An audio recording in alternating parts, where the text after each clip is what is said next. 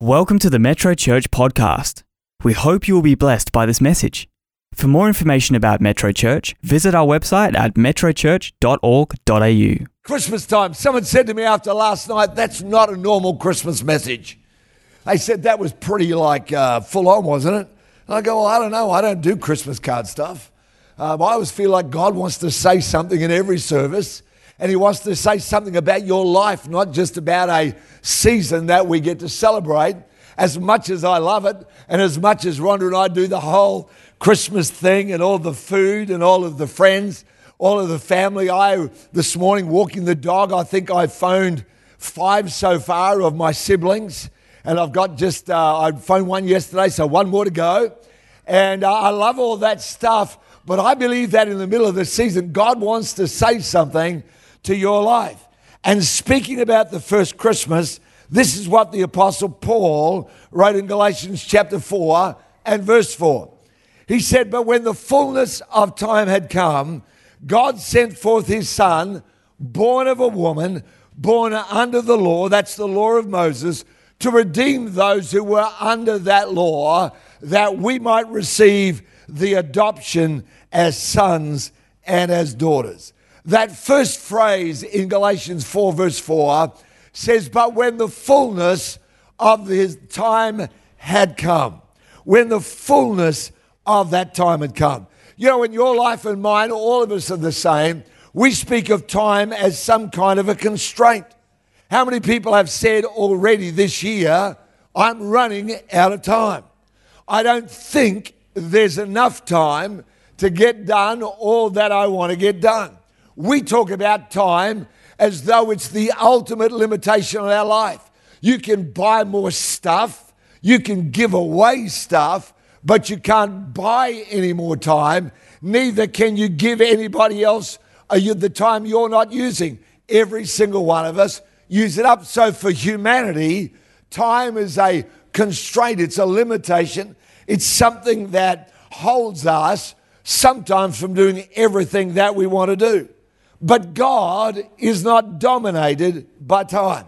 I'll never forget my eldest daughter preaching here several years ago. I've thought of this message many times. She spoke about time and she said the only person running out of time is the devil. He's the only one whose time is short according to Scripture. And so when we talk about time like that, God doesn't have the same limitation. He's not dominated by time, it doesn't restrain God. Time simply serves him. When the fullness of the time had come, God sent forth his son. And so, when it comes to your life and mine, and to the answers, and to the opportunities, and to the, the things that we are hoping and looking for, the reality is that my answer is in the fullness of his time. It may not be in my calendar yet, it may not be where I want it to be, but my answer is in the fullness of his time. It's not out of control. It's not running out of time. God says, I've got time and I've got what you need. My new season and yours is in the fullness of His time. You know, I, have been a Christian a long time now, but you know, I still have not got past the question that I regularly ask of God when? Not what, not how, but when. I'm not bothered about the how. My thing's usually around the when. God, when are you going to do this? Lord, you promised this. When's it going to come to pass? God, it doesn't look like anything's happening in that area. God, when are you going to bring this to pass? But my new season and yours is in the fullness of His time. That door that you need to open is not out of His grasp, it's actually in the fullness of His time. Think about this a minute. Delays detours, and urgency are what happens when time dominates. I'll say that again. I don't know who this is for this morning, hopefully, lots of us, but I know that there's some of you here and you feel like the delays and the detours and the sense of urgency that's pressing on you somehow or other are a portent of something bad that you're going to miss out that somehow or rather the, the pressure of it all is indicating to you that maybe it's not going to happen, but delays and detours and urgency are the result of time dominating, and God says you can trust His fullness of time. So Mary and Joseph are in the fullness of time when there's no room at the inn. It looks like a delay, it looks like the wrong thing happening. It's the fullness of time when they have to flee into Egypt. It's the fullness of time when they come back and they settle in Nazareth, a place that, by the way, was not his hometown. He'd gone back to Bethlehem with Mary because that was the place of his birth. And then they come back, and because Herod's son was ruling in another part, they go back into Nazareth. And they don't even understand really. Joseph never said, by the way, the scripture says that he shall be called a Nazarene, so we'd better go to Nazareth. They never fled to Egypt because they read the scripture and it said, Out of Egypt have I called my son. And all these things happen. I want you to understand today that the control of your time is not required for you to know what's happening. I want you to understand that for you to be able to do what God's called you to do, to be who God's called you to be doesn't require your complete understanding of everything that's going on. It's not necessary that I have to be able to go, I can see the plan. Sometimes you have no idea what's going on. And certainly Mary and Joseph have no idea for much of this story. Mary pondered all these things in her heart, the scripture says. Why? Because she really didn't understand the fullness of what it was that her life and she knew she's carrying the Savior because the angel told her to, but she has no idea what it's going to look like. Joseph, who has a dream and the Lord appears to him in that dream, don't be afraid to take Mary to be your wife. For that which is in her is born of the Holy Spirit. And these people all do the one thing that all of us have got to do. When you don't know, you just take the next step. You know, the angel never said to Joseph, Now I want you to do this, and then by the way, you're going to go to Bethlehem, but don't worry about it because there won't be any room in the inn. And don't worry about that because, by the way, I've arranged for a major. Don't worry about that because you know, I've got the shepherds coming. They know where to go. They're going to follow the whole deal. Don't worry about that because a little bit later on, you don't know how you're going to provide for all this, but I'm going to send the wise men and they're going to come with gold and frankincense and myrrh and it's going to be able to provide for you to go and live in Egypt for probably about five years. All that, uh, all that finance will be there for you. And don't worry about how that's all going to work when you come back because I'm going to keep you there. They don't know any of this. And all they can do when the angel says to Joseph, don't be afraid to take Mary to be your wife. Do you know what? Do you know what he does? He just takes the next step. He just takes the next step.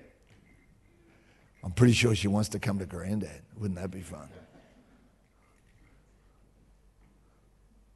Sorry, this all those online, it's my granddaughter down here, one of them, yeah.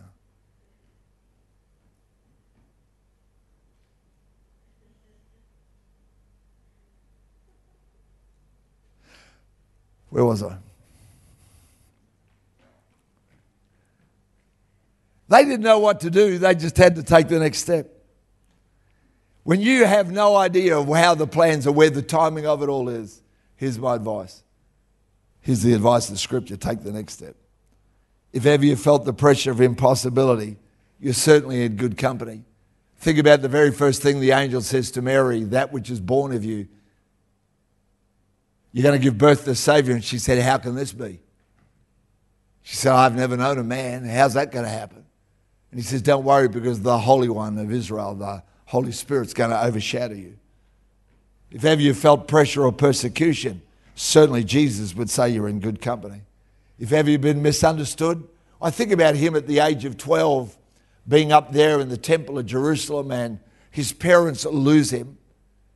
Not only do they lose him, but when they finally catch up with him in the temple, they really kind of give him a little bit of a talking to and say, What on earth are you doing? He says, Why didn't you know I must be about my father's business?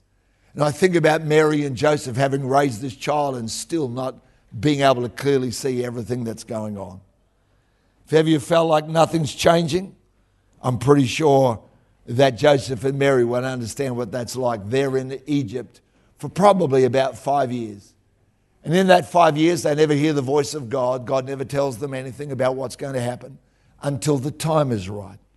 You're in good company because Christmas declares that God's timing is perfect for your life and mine. Amen. Christmas says to me, God says, I've got this. I've got the time. I've got your time in my hands. I want to pray this morning because, uh, again, I felt like this was not just meant to be a Christmas message that, you know, you speak at Christmas time, but God wanted to minister to people here that are feeling the pressure of time, that feel like somehow or other, you know, it's down to moments and days, and it's down to hours and weeks. And if only you knew when you'd have peace, but God wants you to have peace even when you don't know. So, can we just pray together? Just wherever you are right now, if you're online with us, I'm praying for you. If you're in the building and this applies to you, receive it this morning. God, we want to tell you this morning that we trust you with your fullness of time. I pray today, Lord, that you'll take the pressure that many of us get to feel when time seems short, when a need arises that's got a date attached to it. We have to have it by. We need that done by this time, or Lord, else it just seems like it's gone on for so long. And we wonder, will it ever end? Will this thing ever change? Will I enter into something better and different than this?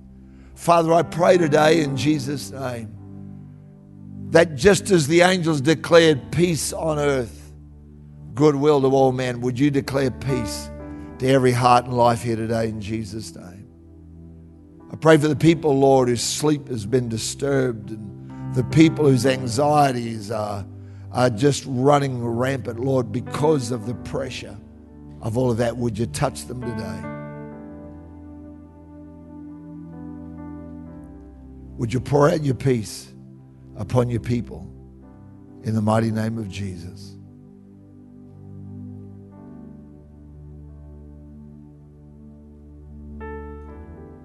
Lord, we want to declare with the hymn writer, it is well with our soul.